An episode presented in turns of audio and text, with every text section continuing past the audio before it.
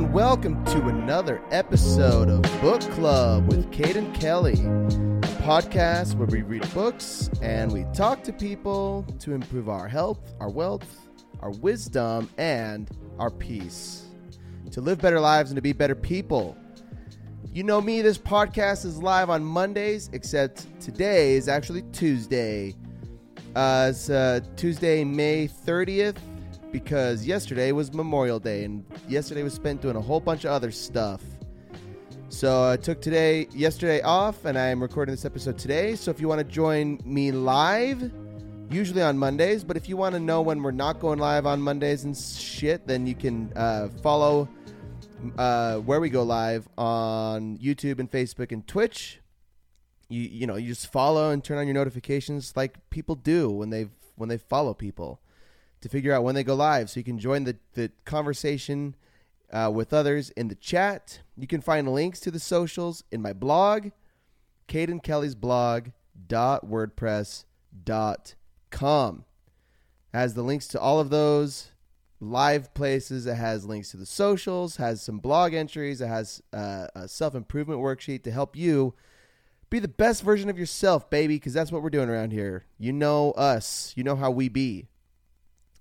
You might notice if you join us live and you watch the video that uh, shit looks a little different around here, huh? Shit looks different back here behind me. I moved rooms because I got a new roommate. And so I had to move rooms and it might be a little echoey in here, a little more echoey. I'm aware. There's also boxes behind me and like a plain white background. So it's because I just got white doors and white walls behind me right now. And so that's how it is right now for all of us. And I hope that it doesn't affect the recording too much, but uh, you know, it is what it is. Anyway, welcome to another episode. uh, we're starting a new book. And I should have grabbed the sleeve, and I don't have the sleeve. Uh, but we're starting a new book today, and it's called Outlive by Peter Attia, MD. Let me grab the sleeve really quick. It's just right behind me. It's important to have because the sleeve is going to have the author's bio, and that's really important, especially for a book like this that we're going to read. Let me tell you about our boy, Peter Attia. A lot of you might know him from, you know, the Joe Rogan experience. and that might turn a lot of you away, and it might also get some of you really excited, but it is what it is. That's I learned about Peter Attia from a friend, uh, Saint Steezy, whatever his Twitch name is and also from listening to him on Joe Rogan Experience. And uh, let me tell you about him from his bio from the book. Peter Attia, MD, is the founder of Early Medical. He received his medical degree from Stanford University School of Medicine and trained at John Hop- Johns Hopkins trained at Johns Hopkins Hospital in general surgery. He also trained at the NIH National Institute of Health as a surgical on- oncology fellow at the National Cancer Institute, where his research focused on immune based therapies for melanoma. He served on the ed- editorial board for the journal Aging and is the host of the popular podcast The Drive.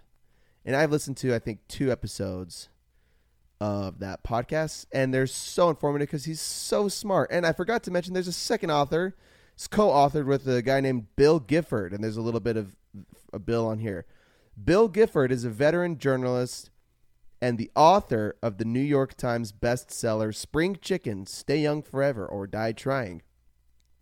His work has appeared in Outside, Scient- Scientific American. Sorry, Siri's trying to talk to me. Scientific American, Men's Health, and other publications. I actually I need to figure out how to turn off. No, I'm not talking to you. I think it's because when I like I lift my arms up to read something from the book, and while I'm talking, she thinks I'm talking to her. I need to turn that off for the podcast, or maybe there's a because like just do not disturb mode does not do it. So I'm gonna turn that on, and maybe that'll yeah, I think that did it. So now it's just off. So yeah, this book, Outlive the Science and Art of Longevity interesting book. Uh, it's uh, and it is one beefy book to say the least. It's uh, sorry, I don't love my this is my first episode in this new room, and my I'm just you know I'm kind of I'm learning the quirks. I have my camera set up in one way, and it all it kind of like the way I want to turn my chair so I can face the camera, it gets jammed against my desk. So I got to move my camera or something, or I just got to stay jammed against the desk. Uh, this book is beefy. It's got it's like 450 pages or something. Let me see, 400 pages. Scroll to the end of the epilogue. It's 411 pages, and it's not the you know it's not the finest print, but it's big. It's like big surface area, you know. So lots of words on the page. Um, nice hardcover book, and it's like a fucking textbook. It's it. He's just a smart guy. He's been talking about this subject for a long time, researching it for a lot of years. Has lots of experience, uh, especially in cancer. His cancer was his specialty. Uh, surgery was his specialty, right? And he's just he's a very smart, educated guy.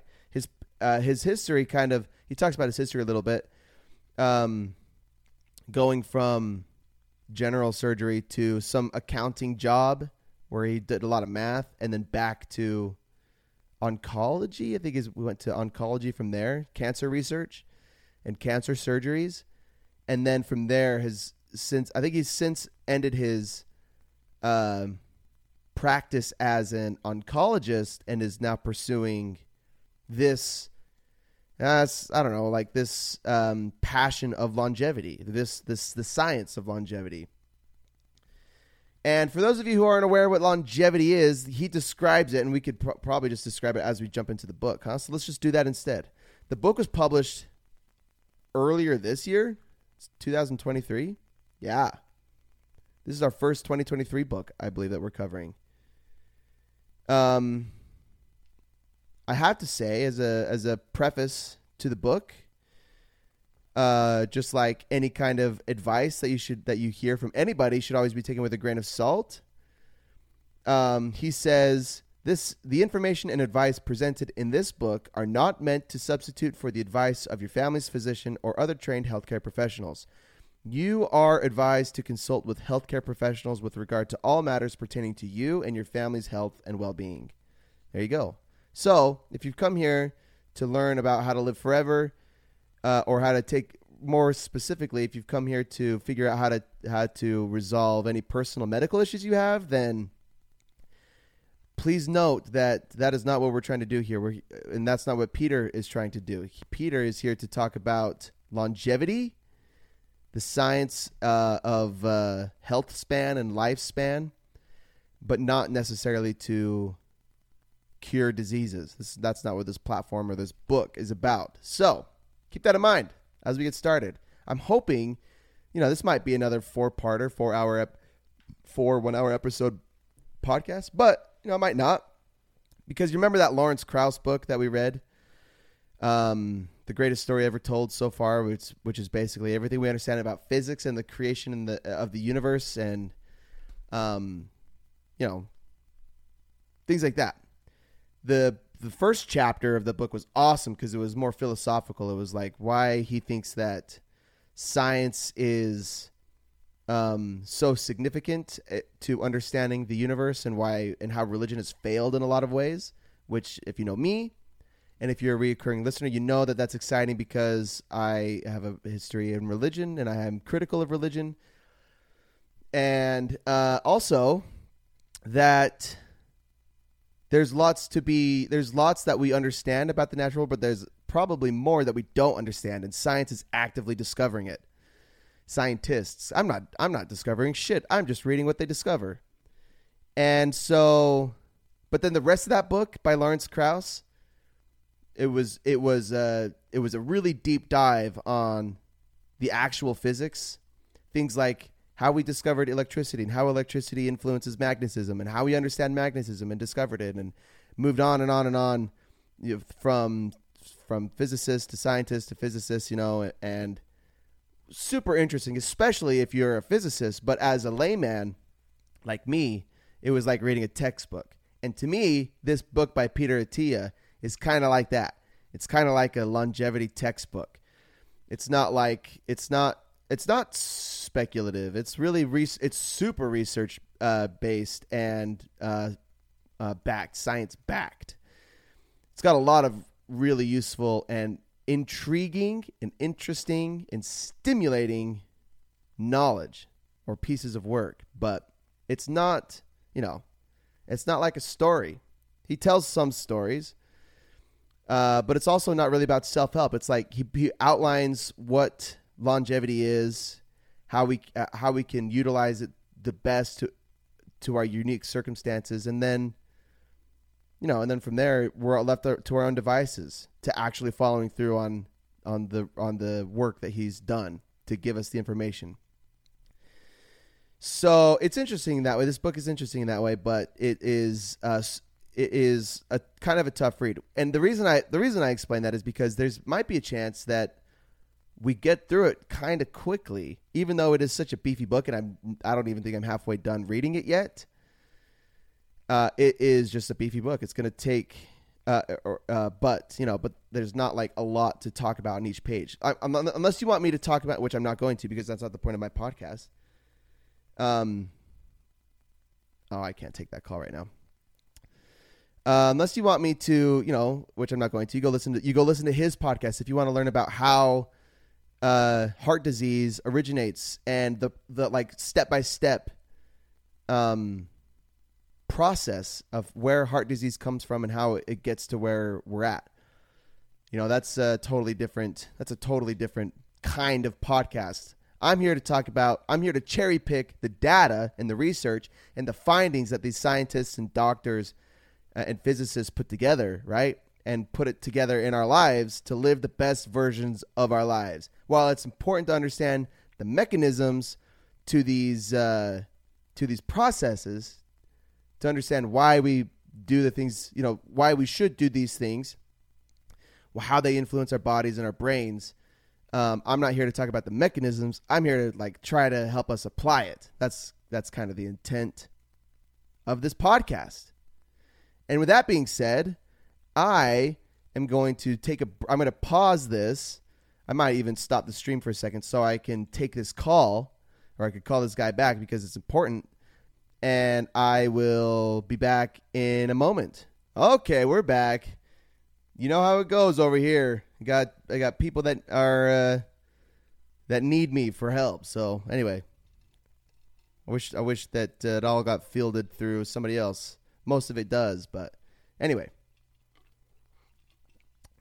I'm back. All right, now we can jump into the book. So, anyway, yeah, I did all my description. We might get through this quick. We might not. I still got lots of notes because there's lots of info to take in. But let's see how the conversation goes, huh? You never know. You never know until we get started. Okay. I also I probably should have taken that time to listen back to some of that recording to see how it actually sounds in this new room. All right. So, um, this book. Oh, now he's calling me back. Uh, I got it. I'm going to say. Oh man, what am I supposed to? I don't want to stop this podcast again. No, I'm not going to. Sorry, I don't know what to do. Introduction to Outlive.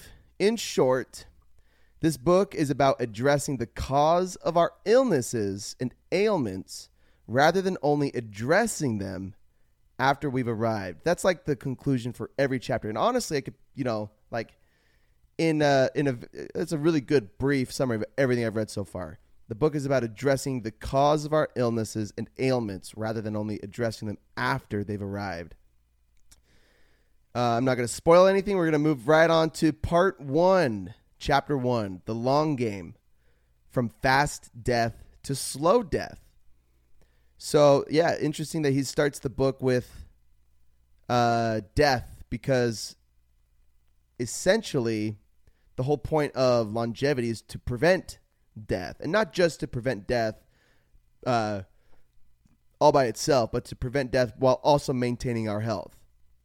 But he illustrates two different ways that people die. There's fast death, which are things like accidents, injuries, or infectious disease, things that, you know, that happen suddenly, suddenly, or can happen randomly, sporadically, and are often tragic. Uh, fast death, uh, slow death are things that kill us slowly over time, as the name implies. And here's where he coins a popular term the four horsemen. Uh, the four horsemen of slow death are cancer, heart disease, neurodegenerative disease, and metabolic dysfunction, like type 2 diabetes. These are the four primary well, it's the four horsemen. They are they're the four leading causes of death. Definitely in the US, but probably around the world. And they are and they always maybe not always have been, but they well they are. They're the four it's the four horsemen. And so the so really his approach to the book in the book is how to eliminate these four horsemen. And I make a comment later on, I just it just pops up in my head now that wouldn't it be incredible if the leading cause of death around the world wasn't cancer, heart disease, neurodegenerative disease, or metabolic dysfunction, but what if the number one killer in the world was actually dying from old age, dying from, you know, in your sleep peacefully, from no direct link to any illness or ailment at all? Uh, we're not there. I don't think. I don't think humanity's ever been there. Um, people die often of something, mostly from something. And as a for, on a philosophical note, it's not always awful that we die from something because we all die anyway. Philosophically, remember we practice or we believe in the practice of memento mori, which is to say we med- we meditate upon our own death because the significance of considering and contemplating our own death is that we uh, we become aware of our life, and when, and similarly those that we love and care about. We recognize its shortness. Uh, is futility the right word? Uh, yeah, I think so. But I'm going to double check. Futility. Apple Dictionary is going to confirm if I use that fruitlessness, pointlessness, or uselessness. Uh, maybe that's not the right word because that's not what I'm trying to say. What I'm trying to say is everybody dies. Um, I guess it would be it would be futile to try to eliminate death altogether. Although there are, you know, I've I've heard of some conversation of like there's a there's a possibility that we could humans could eliminate death over time somehow. But that's, you know, for now it's futile. Uh, death is at, is the most natural thing to occur to any living species or any living organism, any living thing ever. Death is the most natural thing to occur. And then it's taxes, of course. But first, it's death. Uh, death is also incredibly daunting and scary because it's so unfamiliar and it's the it's the cause for so much pain and suffering in living creatures and also the cause for lots of really bad decisions. But death is also responsible for a lot of uh, or can it can be for anybody can be a source of comfort and relief um, knowing that uh, knowing that we all die it eliminates like to me knowing that my death is not any less unique than anybody else else's death including the death of my parents the death of my loved one the death of all of my friends my grandparents who are increasingly aging just like we all are, but they're you know towards the end of a of a typical lifespan. Um, tragic accidents where where you know someone dies experiences this fast death. Uh, when you spend time considering that people die all the time, every time, uh, it becomes less scary. Every anybody who's ever lived will die. I know, and it's it's it's you know some people don't like to talk about it because it is thinking about your own death is scary. It's considering what happens to yourself, what happens to your body, what happens to if you believe in a, a spirit, if you believe in uh, an afterlife, if you if you want there to be an afterlife, then uh, maybe even well that would that would eliminate some fear of death. But uh, uh, anyway, there's, that's there's a whole religious conversation that I'm not trying to have here. The point is that death happens to everybody, and it is hard to talk about because it's so mysterious and you only get to experience it once. You only experience it once, and then you don't even you're not even around to tell the tale when you do experience it. Um, so this book is about expand uh, extending our lifespan and our health span, extending how long we live and how healthy we are while we're alive. And those slow death four horsemen cancer, heart disease, neurodegenerative disease, and metabolic dysfunction are the four leading causes of death. Uh, I don't know if it's, I can't remember if it's in the world or if it's in the US. He says that he dislikes the term longevity, but it is what it is, he says. Um, longevity is the study of longevity, quote, to, to live longer and to live better for longer. Yep, there are two aspects of longevity. They are how long you live and how well you live. Quote, the only way to create a better future for yourself, to set yourself on a better trajectory, is to start thinking about it and taking action now. So your your health span and your lifespan are are a result of how you treat your life today. If you're like me, if you were born in 1996, you're 27, coming on 28 or I guess you could be 26 and coming on 27. How does that work? Yeah, you because it's 2023. So you could be turning 27 this year. I turned 27 in January. So um, if you're like me and you're trying to take take uh, caution, take, throw caution to the wind when you're 27, you have a good potential to set yourself up well when you turn 30 and 40 and 50 and 60 and 70 and 80. And the older you get, the longer that you prolong this uh, conversation of you know how to how to live, how to extend the, your lifespan, um, the harder it becomes. You know, the harder it becomes to pro- to extend the quality of life because if you spend the first forty years of your life binge drinking, binge smoking, uh, sedentary, and whatever, all of those bad things, a lot of bad things happen to your body and to your brain that are harder to reverse as you age, harder to change, harder to uh, harder to you know uh, in some things like cancer, harder to remove, harder to eliminate. So the earlier you start, the better is the is the rule of thumb here. It's the same thing when it comes comes to investing, right? I always think about when I whenever I do my investments, I think about all of the books, all of the investment books that I've read have said I uh, their biggest regret is they wish they would have started earlier. And I don't know how early they all started, but starting earlier for all of this self help or just, you know, just all of it, the earlier you start, the better.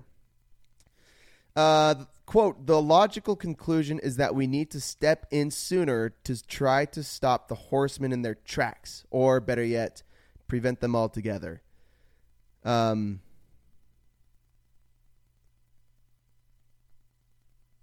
Yeah, yeah, he called.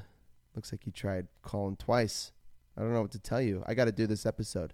Maybe I'm going to shoot him a quick text. Um, there we go. So there we go. The uh, the logical conclusion is that we need to step in sooner to try to stop the horsemen in their tracks, or better yet, prevent them altogether. While you know, while, while prevention isn't always 100, percent it's not possible 100 percent of the time. Uh, in fact, I you know I would I would just speculate that it's almost impossible to prevent any of these horsemen. It's it's possible to uh, catch them early in their tracks and prevent uh, prevent prevent a lethal progression of any of these things. Because, like I said, we all just grow old and we all just we all get unhealthy and die. And he talks about some people that live to like 110 in good health and that actually pass away in their sleep. But those people are few and far between. Those are the outliers. The majority of people die from one of these horsemen or they die from fast death. That's why I'm saying it would be it would be significant if we could change the dynamic to living, uh, or if we could change the statistic to being um, the number one cause of death is reaching old age and dying in our beds in our sleep, right? That's, but you know, we're just, we're not there. And that's, we're trying to get there. Sorry, I am a little distracted trying to make sure that my boys are taken care of out there. I'm going to go back and forth a little bit, but uh, I'm going to keep going because I, uh, you know, I've only got 38 minutes left. So let's keep going. Okay, read the bracket on page 14. Oh, book is upside down. So we'll go to page 14. This is about a preventative approach to slow death rather than reactive. I believe, says Peter Attia, that our goal should be to act as early as possible to try to prevent people from developing type 2 diabetes and all the other horsemen. We should be proactive instead of reactive in our approach. Changing that mindset must be our first step in attacking slow death. We want to delay or prevent these conditions so that we can live longer without disease rather than lingering with disease. That means that the best time to intervene is before the eggs start falling, as I discovered my own life. Uh, yeah, eggs in his the eggs start falling is a story that he tells about dream uh, a dream that he had a, a, a recurring dream about eggs falling from the sky, and he's running around with a basket trying to collect them before they hit the ground, and he ties it to uh, to be a metaphor uh, or an analogy that instead of trying to catch all the baskets that they, as they fall, let's figure out why they're falling in the first place and prevent them from falling in the first place. Uh, the horsemen are more of a disease process rather than an acute illness. They are cumulative, which means they are relatively easy to reduce or eliminate early on. Like, think about heart disease. You can prevent, well, we're going to talk about heart disease, but for any of you who knows a little bit about heart disease, um, uh, for neurodegenerative disease, which I haven't read a ton about yet in the book, so I'm I'm still speculating here. Uh, cancer, another one that is tough to catch, but if but is always better to catch cancer early than it is to catch it late. Um, heart disease, I think, is he says is like the most straightforward because we have science has a really good understanding of how heart disease starts and how to prevent it from getting worse, and also how to reverse heart disease in some cases. Okay, let's keep going. Yeah, we're making good uh, headway, are we not? Let's see. The horse, I just read that. One of the early interventions to the horseman is exercise. And then read what he says on page 17 about exercise. We talked a lot about ex- exercise in our last book too with Adam Alter. Lots of a lot. I think all the scientists have something to say about exercise, and they always say that it has the most profound effect on our mental and physical health than any other intervention.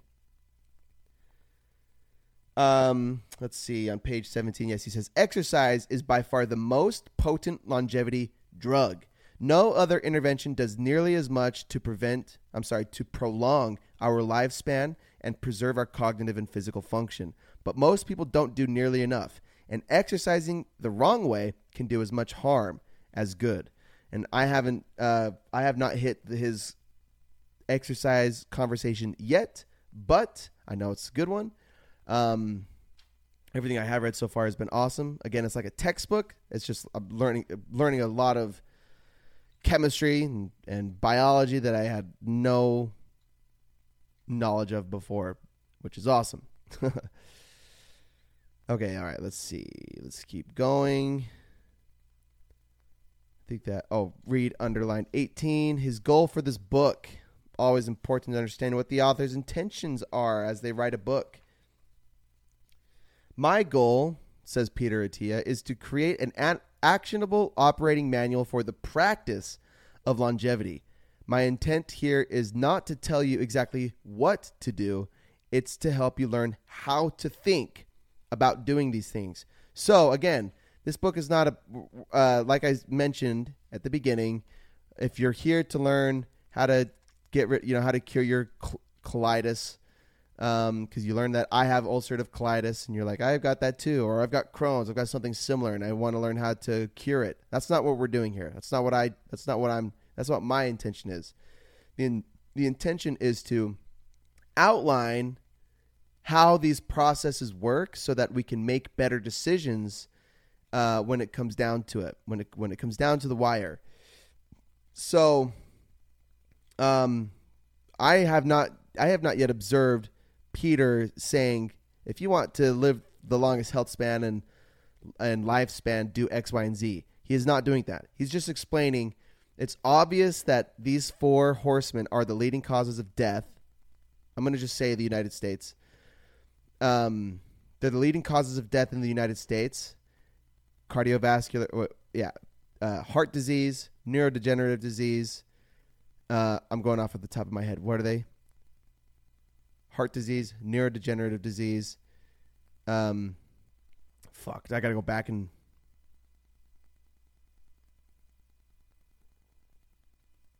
Wow. Yeah, cancer, heart disease, neurodegenerative disease, and metabolic dysfunction. Wow, I can't believe I don't have that memorized yet. All right, anyway, moving on. Chapter 2 Medicine 3.0 Rethinking Medicine for the Age of Chronic Disease. This is a huge component to how he addresses all of these topics in his book. So let's understand what he means by Medicine 3.0. First, he says, quote, risk is not something to be avoided at all costs. Rather, it's something we need to understand, analyze, and work with. Every single thing we do in medicine and in life is based on some calculation of risk versus reward. He breaks down the history of medicine into different eras, three different eras medicine 1.0, 2.0, and 3.0. Medicine 1.0 is the Hippocrates, Hippocrates age. Uh, I don't know how to say that name. I'm actually going to look it up right now so I don't say it wrong. Hippocrates. Hippocrates. He was a Greek physician traditionally regarded as the father of medicine. Says Google Dictionary. Um, let's see. Medicine 1.0. So the Hippocrates age, he drew conclusions from direct observations and guesswork as the father of medicine. Uh, drew, drawing conclusions from direct observations is like me is like me saying uh, that's a good example uh, that you know like let's say i put water in a pot over fire and after a certain amount of time that water starts to bubble i could say that i am essentially cooking out the uh, uh, back. Uh, well, I am literally cooking out bacteria. I get my. my I'm trying trying to draw. I'm trying to draw an example of observing something in, in the natural world, and and simply drawing conclusions just from what you see. Uh, instead of understanding the scientific method, which is spoiler alert, medicine part of medicine 2.0. But uh, medicine 1.0 really is no scientific method. It's just kind of like trial and error, doing something and seeing what happens, and then trying something else and seeing what happens, and then trying to, and then just trying to replicate something until you get a desirable resu- result. But there's no science involved. That's medicine 1.0. Medicine 2.0, which arrived uh, in the mid 19th century, brought with it germ theory and penicillin and a new way of thinking. From direct observation to, and guesswork to observation and employing the scientific method hypothesis, experimenting, result, uh, evaluating results, and then repeating. Uh, so it's not just guesswork and it's not just um, trial and error. It's still experimenting, experimenting with medicine and and um, clinical trials and doing that kind of shit, and uh, um, employing the scientific method of creating a hypothesis, experimenting on that hypothesis, and evaluating the results. Medicine 3.0 is where he thinks that we need to go next. Quote The goal of this new medicine is not to patch people up and get them out the door, which is what Medicine 2.0 does.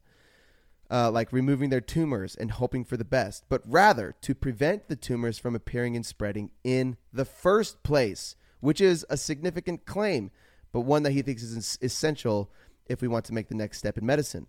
Medicine 3.0 is less about technology and more about another change in mindset. Medicine 3.0 uh, places a far greater emphasis on prevention than treatment, considers the patient as a unique individual, has a starting point at the honest assessment and acceptance of risk, including the risk of doing nothing, and Medicine 3.0 pays far more attention to maintaining health span, the quality of life. Uh, medicine 2.0 is reactive to what goes on in our lives, better at treating fast death. Yeah, medicine 2.0 is reactive, meaning, uh, you know, you come into the doctor with with fatigue and uh, lack of sleep, lack of energy, and medicine 2.0 diagnoses you with cancer or diagnoses you with some illness or ailment. Um, which is, you know, which we're not dogging on medicine 2.0. Uh, it's medicine 2.0 has changed the way that we live. So has medicine 1.0. Um, but medicine 3.0 is a new evolution. It's the next evolution. Hopefully, uh, you know, as he as he suggests in our um, progression of understanding medicine, understanding the body, understanding health and sickness. And so medicine 2.0 and again it treats fast death really well and he he tells lots of stories about being as uh, an emergency surgeon and being in the ER and people would come in from car accidents with and broken limbs and uh, or or you know big cuts, bleeding everywhere profusely, unconscious, whatever, crazy shit. But medicine 2.0 is really good at fixing fast death or or um, preserving life, right? Pres- uh, like you come into the doctor and they they diagnose you with, you know, uh, what's a what's a common heart disease like high blood pressure. Medicine 2.0 is is good at at at addressing some of these problems and then working at reversing them. But again, medicine th- and th- I just can't emphasize this enough. It's the whole point of the book.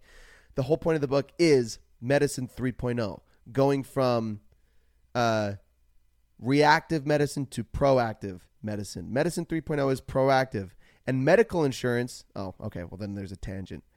Uh, medical medical insurance is designed around medicine 2.0, helping someone after they've become sick with diabetes instead of working to prevent them from getting diabetes in the first place. Uh, medicine 3.0 is an approach to slow death, to to fixing, removing slow death. Quote, in Medicine 2.0, you are a passage on a ship. Medicine 3.0 demands much more from you. Read on page 35. That's 38. Yes, it's a it's about accountability here is what medicine 3.0 is about.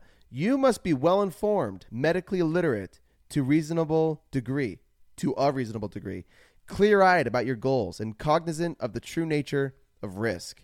You must be willing to change ingrained habits, accept new challenges, and venture outside of your comfort zone if necessary.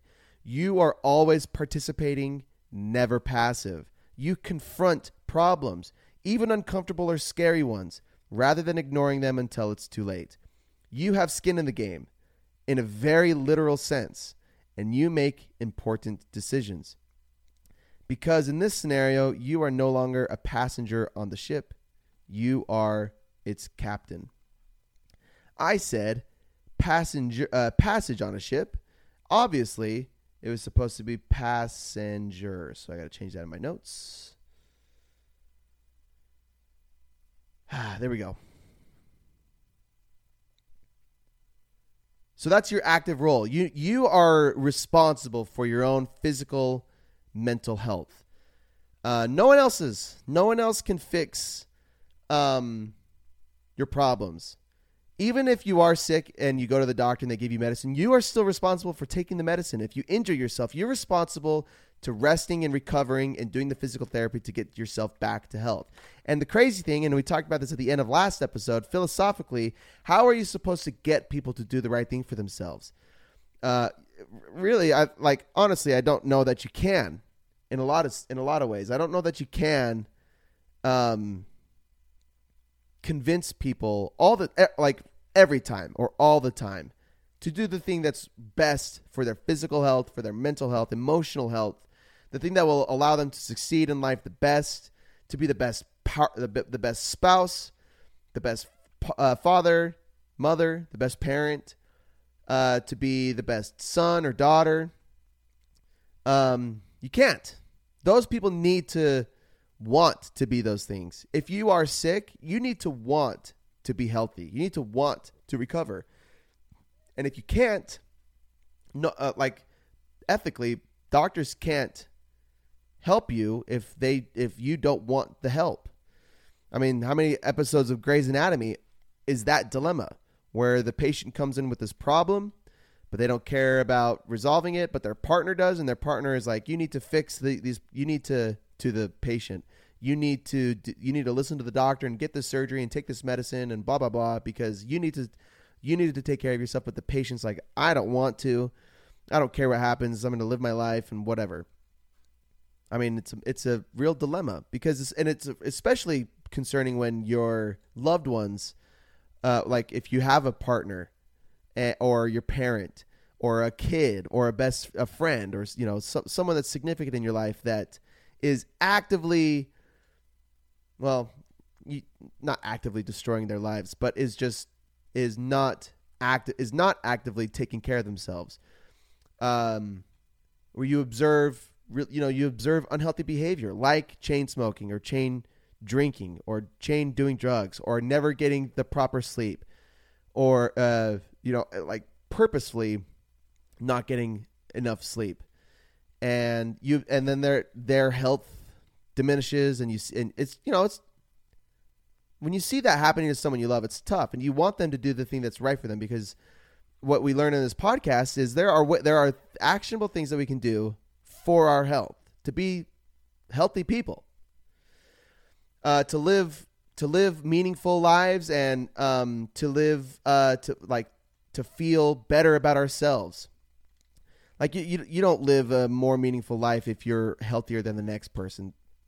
I don't mean to say it like that, but I what I do mean to say is, um, if you enjoy if if golfing brings you meaning and purpose in life, or if being physically fit to take care of your spouse or to take care of your kids uh, or to take care of your parents is important to you, then if you actively don't do those things or things that will promote that kind of uh, that the physical state that you need to be in, then you're only diminishing your own quality of life, unfortunately. And you're responsible for making the changes and taking action to be a healthier version of yourself. I, I mean, that's it. So, and I assume anybody that's listened to 40 minutes of this already is in that place, in that state of mind where they want to be better, the best version of themselves. Or you just listen to this out of pity or sympathy for me, in which case I still, uh, I still count your download. Um, but the, these episodes are designed, like I like I say in the introduction, to improve our health, our wealth, our wisdom, our peace, to live better lives and to be better people. Not for everyone else. We don't want to be healthy um, just for everyone else in our lives. We want to be healthy for ourselves because it's a top priority for ourselves. That's what we do here. That's what we study here. That's what the books. These, these, that's why we read these kind of books and talk about them, right? So you are you are the primary factor for your own uh, that that doesn't mean that you know if you're born with shitty genes, and he talks about genes a little bit that some people just have better genes than others. Um, that doesn't mean if you're born with shitty genes that you can't be a healthy person, right? Or that you can't be the best version of yourself. Because I am no Channing Tatum or The Rock Johnson, even though you know who knows what what they're up to. But I don't I don't have their kind of stature I don't have the performance capabilities of Cameron Hanes or David Goggins, and I haven't lived. I don't know if I'm going to live to 112 like the oldest person that's ever lived or however long they lived for. You know, I don't know. But what I can do is live the best version of my own life. And if your own life, and, and listen to me, the best, healthiest version of my life is doing what is being a responsible person to keep my ulcerative colitis at bay I'm I'm I will live the rest of my life with an autoimmune disease and it's my responsibility to not make it worse. And there are things that I can do in my life every day to to keep or or uh, or to to be a healthier individual. I can't cure my colitis from what I understand. I there's nothing that can cure my colitis. Um but there are things that I can do to just be a healthier individual anyway to reduce the risk of other illnesses and uh, which will you know just will in turn help me live a higher quality of life will help me live uh, or feel better in my own skin. So that's where that's where we're at. You're responsible for yourself, and there's not much more to it. Chapter three: Objective Strategy and Tactics, a roadmap for reading this book. Ah, all right. So yeah, he talks about objective strategy and tactics a little bit. Uh, the objective to delay death and to get the most out of our extra years, uh, to be strong and capable in our 70s and 80s rather than in decline. Uh, has anyone watched what's that? Uh, um, Shrinking on Apple TV with Harrison Ford.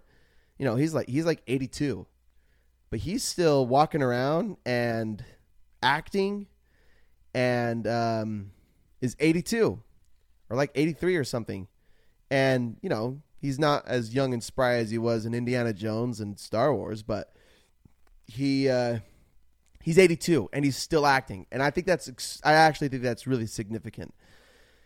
Um, there are things that we can do to to uh, increase the chances of getting there. Not guaranteed that we can do what we love or what we're passionate about at 80, but there are things that we can do to increase our chances to get there. That's the objective to delay death and get the most out of our extra years.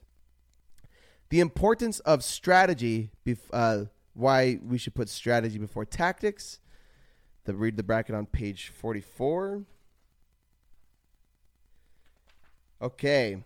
So strategy before tactics. This is why we can't just skip ahead to the tactics where I tell you what to do.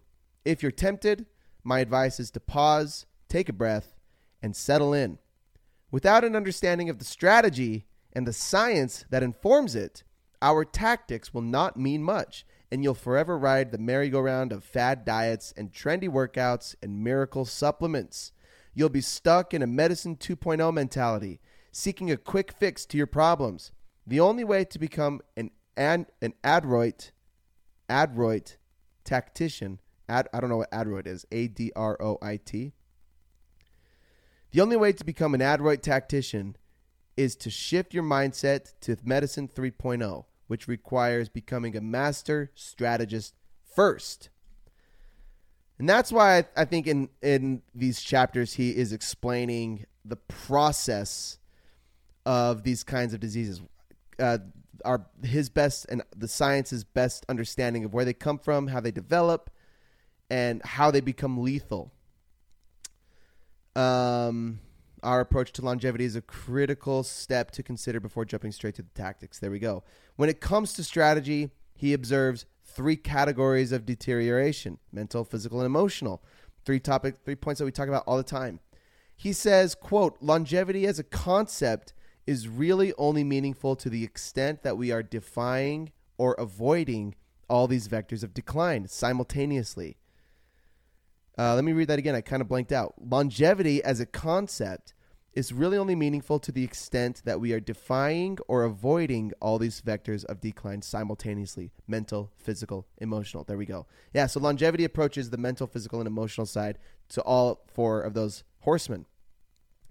That's how longevity becomes meaningful. There we go. The tactics fall into five broad domains exercise, nutrition, sleep, emotional health, and exogenous exogenous molecules, meaning drugs, hormones, and supplements. But those are the five broad domains of tactics. It's not when he said, and again, when he says exercise, it's not run three miles every day. Uh, and I, again, I haven't I haven't read much yet on the on the tactics. I said I'm almost halfway through the book, uh, but these are the five broad domains that we will talk about eventually exercise, nutrition, sleep, emotional health, and exogenous molecules. His goal, quote, is to equip you with a set of tools that you can apply to your own specific situation, not to tell you how to exercise or what to eat. There we go. Yeah, how many times have I said that already? Is that is that is that point made clear yet? His goal. Whoops, I just read that. Okay, and then he says something else about exercise on page 48. And you know we love to read about exercise because it's one of those things that all of us most people know they should be doing. Most people know they should exercise, that they should go to the gym or they should go for a run. You know, I, I love to see somebody who's out of shape outside running because they're in like either they're either you know either they're coming back from some kind of illness or injury that's prevented them from exercising um, or they've just they've never been in the habit of it or the or the, I guess there's the chance that they have a unique body type. But um, you know it's one thing to see like a super fit person exercising and it's another thing to see someone that's not fit exercising. And um, it doesn't matter if you're super fit or if you're not super fit. The exercise itself is what's important, and the consistency of uh, or, or or yeah of doing it consistently. He says on page 48, I now consider exercise to be the most potent longevity drug in our arsenal in terms of lifespan and health span. The data are unambiguous. Exercise not only delays actual death, but also prevents both cognitive and physical decline better than any other intervention. We've heard that from Dr. Anna Lembke, and we've heard that uh, from Adam Alter in the last book that we that we read. Well, I think he talked more about sleep, sleep and sleep deprivation, but at least Anna Lembke has talked about exercise as the most potent form of uh, phys- of intervention that we could do to pr- promote our own health. Exercise. That's the number one. Uh, and again, doing exercise the wrong way can be can uh, can be equally detrimental to our health. So, not yet. So hang tight. We're going to talk about eventually the proper kinds of exercise, how we should implement exercise in our lives to increase our our longevity. But we're not there yet. But keep in mind, exercise is number 1 amongst the other four. You, you remember you remember all the five? It's exercise, nutrition, sleep, emotional help, and exogenous molecules. Oh, did I read the whole paragraph? Yeah. Oh, no, I didn't. Let me continue. We also tend to feel better when we exercise. So it probably has some harder to measure effect on emotional health as well. My hope is that you will understand not only the how, but the why of various types of exercise. So you will be able to formulate a program that fits your own personal goals. Awesome. Talking about exercise just gets me so excited, especially when, according to the author, it's the most important aspect to our health. I'm, of course, excited to read about and discuss nutrition, sleep, emotional health, and supplements and hormones and shit. Um, but exercise, exercise is just always the one that stands out the most to me. Uh, there are so many different ways to exercise like I said, like I've said before, you know, I'm I'm still dealing with my rib injury. I, I tried to play pickleball yesterday, and I was, you know, I'm able to, but I'm like exceptionally sore, and I know that I should be resting so that it heals quicker and more effectively, so that I can get back to playing my sports. But I fucking love to play pickleball. I love to golf. I just can't even pick a, a golf club without my ribs exploding. It's wild. Um, so I go on lots of walks, you know, and I and I do lots of body weight exercises instead of lifting the really big and heavy kettlebells. I, I spend a lot. I you know my, my exercise routine consists of a lot of kettlebell uh, exercises and movements, but not recently. My exercise these days is walking around my neighborhood and body weight exercises, which is still exercise, eh, but it, it, all exercise impacts us differently, and that's why I'm excited to talk about it. He suggests strategy that is, quote, evidence informed, since evidence based research is lacking. Uh, he says there may never be evidence based research for longevity since it takes too long. But remember the Har- then I, uh, I'm, I'm speculating here. Remember the Harvard happiness study that is over 100 years old? Um, 100 year old longevity studies can be done, but they would require a lot of effort and time. Yeah, he suggests, uh, probably because there are none that are done, right? Evidence, um, yes, e- evidence informed rather than evidence based, which sounds a lot like pseudoscience, right? But it's not. Uh, evidence, evidence based is what we want. Evidence based is what we want to go for it. But he's saying there is no evidence based data for longevity. Not yet.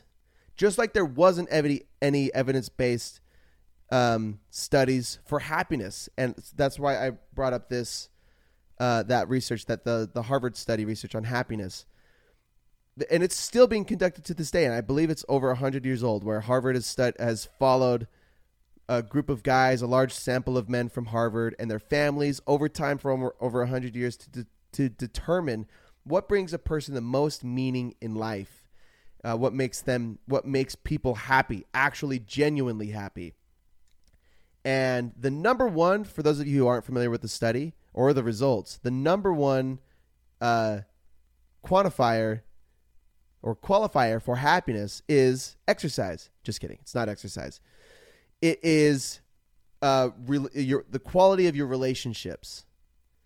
Uh, that's the number one predictor of hap- of human happiness, according to this Harvard study and um, exercise. But exercise is on the on the on the list. Being physically engaged in some way. Uh, there are lots of other there are lots of other metrics that are worth discussion, but of course that's not the point of this this episode of this book. Um, we're talking we're talking right now. Oh yeah, we're oh, wow, I lost my train of thought, but I've got it back, baby yeah, Peter says that he's skeptical that there is, you know, we can't go off of evidence based information, and we can't right now be, uh, for most things because there's not there's not anything to support, or there's not much to support these. There's not, you know, meta analyses of these longevity uh, claims, but I suggest I think that there could be at and there will be at some point. At some point, we will learn how significant a specific uh, behavior like um I I just know from listening to his personal podcast. I think it was called The Drive, right? What was it called? Gonna, let me see. Yeah, The Drive. The, he measures literally every rep of every exercise that he's that he has done in the last several years to determine how each rep and each exercise impacts his physical well-being, like his, you know, his homeostasis and what exercises are better than others. And I just think if you if you do that with enough people over a long enough time, you'll have hard evidence, evidence-based research to suggest what actually promotes longevity. But again, he's Peter Attia, I don't know if he's he's not really leading the charge. Uh, I'm I'm new to the whole concept in this context, but um, still, you know what he's doing, I think, is significant. And what and and the way that he conducts his research and the, his claims, how, how he promotes his claims, are I, I think are um, credible. Nothing is nothing is ever sound. Nothing is ever uh, proof. Right? There are things that will strongly suggest one thing, and some things that will lightly suggest some things. And uh, it's up to us. It's up to the scientists, whoever you are, to dial it in, right? And to get everything uh, all of the research primo perfect. Uh, but we're not there yet again. So anyway, we're we're here talking about evidence informed strategies. The sources of data to support this evidence informed strategy include studies of people who have lived beyond 100 years old, often in good health, lifespan data from animal models, ideally between multiple species and not just mice, for example, human studies of the four, four horsemen, the molecular and me- mechanistic insights derived from the study of aging in humans and animal models, and Mendelian randomization, which is a new concept to me. So I wrote a couple definitions.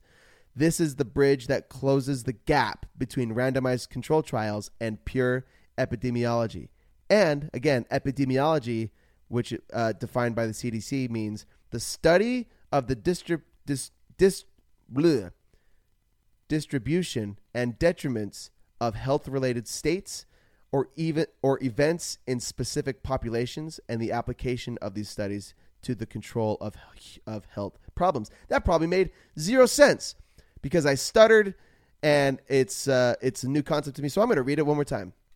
Epidemiology is the study of the distribution and detriments of health related states or events in specific populations and the application of this study to the control of health problems.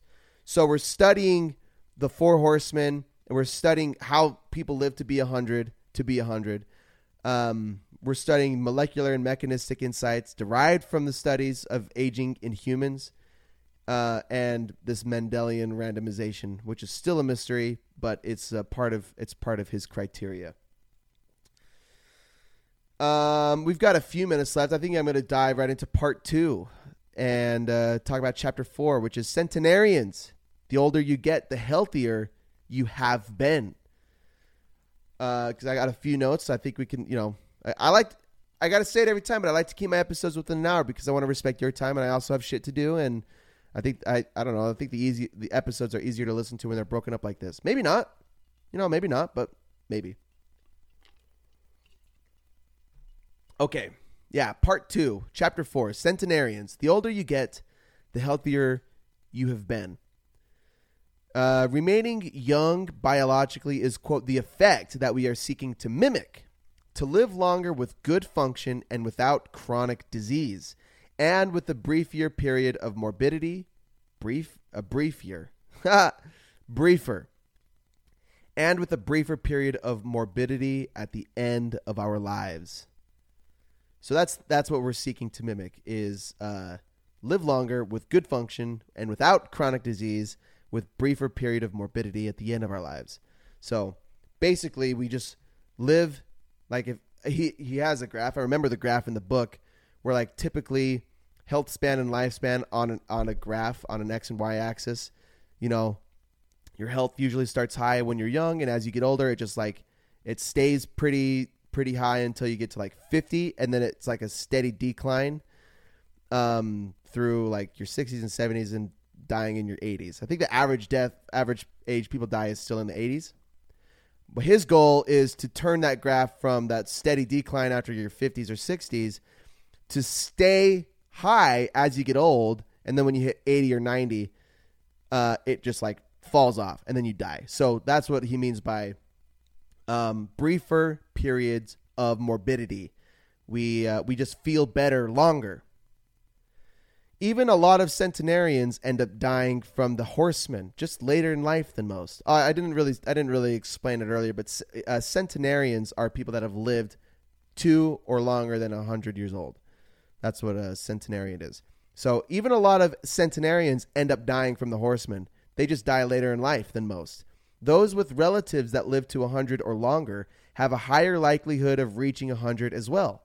However, for the rest of us without centenarians in our family, dot, dot, dot, and then read the quote I say. How suspenseful is that? Is that suspenseful for any of you listening? Okay, so, however, for the rest of us without centenarians in our family, read 68. Where? This is actually good. This is actually good news for those of us without centenarians in our family tree because it suggests that even on this genetic level, there may be no magic bullet. Even for centenarians, longevity may be a game of inches, where relatively small interventions with cumulative effect could help us replicate the centenarian's longer lifespan and health span. Put another way, if we want to outlive our life expectancy and live better longer, we will want to work hard to earn it through small incremental changes. Again, that's your that's your own personal accountability and it's discipline over the long the long run. Because remember what um, Angela Duckworth said in Grit. One of my favorite quotes of all time is that uh, is um, consistency over the long run is everything. It means everything. While she was talking about, you know, like a hard work ethic and success, the same concept applies when it comes to achieving this, achieving longevity, consistency of making good decisions over the long term. Quote While your genome is immutable, gene expression can be influenced by your environment and your behaviors. Genetics and environment both play a role in longevity, and that and that it may be possible to implement interventions that replicate at least some of the centenarian's good genetic luck. Yeah, so some some uh, some centenarians just have good genes, which allows them to live forever, you know, live a long time. But there are some things that can be replicated, is what he's saying, and uh, there are ways to Uh, he says gene expression can be influenced by your environment and your behaviors. Yeah. So environment and genetics both play a role in longevity. That's yeah. There we go. Okay, more on our goal slash strategy. Quote, we must focus on delaying the onset rather than extending the duration of disease. And not just one disease, but all chronic diseases. Our goal is to live longer without disease. Usually, once a disease, you know, takes hold in life, um, especially if you let it go unchecked, as as any disease, disease progresses, it becomes diff- more difficult to check to uh, to stop, to pre- you know prevent from continuing, progressing, or to eliminate entirely. So that's why it's so essential to catch all of this shit earlier than to wait, uh, which is what medicine 3.0 suggests, rather than waiting until the disease has taken hold and we start to feel the symptoms of sickness, uh, which is what medicine 2.0 does. 2.0 does. Um, um, not catching disease or preventing in the first place, but figuring out what to do once it's taken hold. Okay. Next uh, next week, maybe later this week. I don't know because we're doing this on Tuesday. I don't know when I would be able to record it, but next episode, at least, we're gonna talk about eating. We're gonna talk about um, more about genes and uh, how genes in- influence our uh, our ability to live for a long time. We're gonna talk about health. I'm sorry, we're going to talk about heart problems. Um, yeah, our, our heart illnesses, blood Ill, blood related illnesses, and we're going to talk about uh, cancer, more about cancer and where it comes from, what do we do when we get it, how to prevent it, all of that kind of nonsense. Not that there's a cure, again, just what science understands what what we can do, what we know we can do or should be doing. You can uh, join us live, of course, if you go to my blog and find my YouTube, Facebook, or Twitch or if you know you can just try to find them by searching for it. But you can go to my blog, Caden Kelly's blog dot wordpress.com. Find the YouTube, Facebook, the Twitch where we go live, and actually maybe with this new app, I think I might actually only go to live to Twitch or to YouTube. I don't remember. But in any case, we go live. You get if you follow or subscribe, you get notified when we go live, and you can join us live. Be the first to see it, and then otherwise it could post. It's posted to Spotify and Apple Podcast uh, the next day or within the next couple days. Usually it's the next day. And then, yeah, once a week, maybe twice a week until we get through these books. Uh, so we can get these, through these book, books more efficiently. If you got any feedback, of course, I'd love to hear it. I love uh, constructive criticism and feedback. Um, I, I have my, I think I've got my, my email on the blog. Uh, I don't, I don't really you know, I, am only really on TikTok anymore. I don't, and I, I don't haven't posted much lately, besides the podcast episodes. So if you want to leave any comments, send me an email. And besides that, we'll be back next time with more talk on longevity. Let's take care of ourselves. Let's take action. Let's take responsibility for ourselves because we are in control of what we're in control of. Not of everything, but we're in control of some things. Let's do our best to play our part to increase our health, to increase our lifespan. Have a great week. We'll see you next time.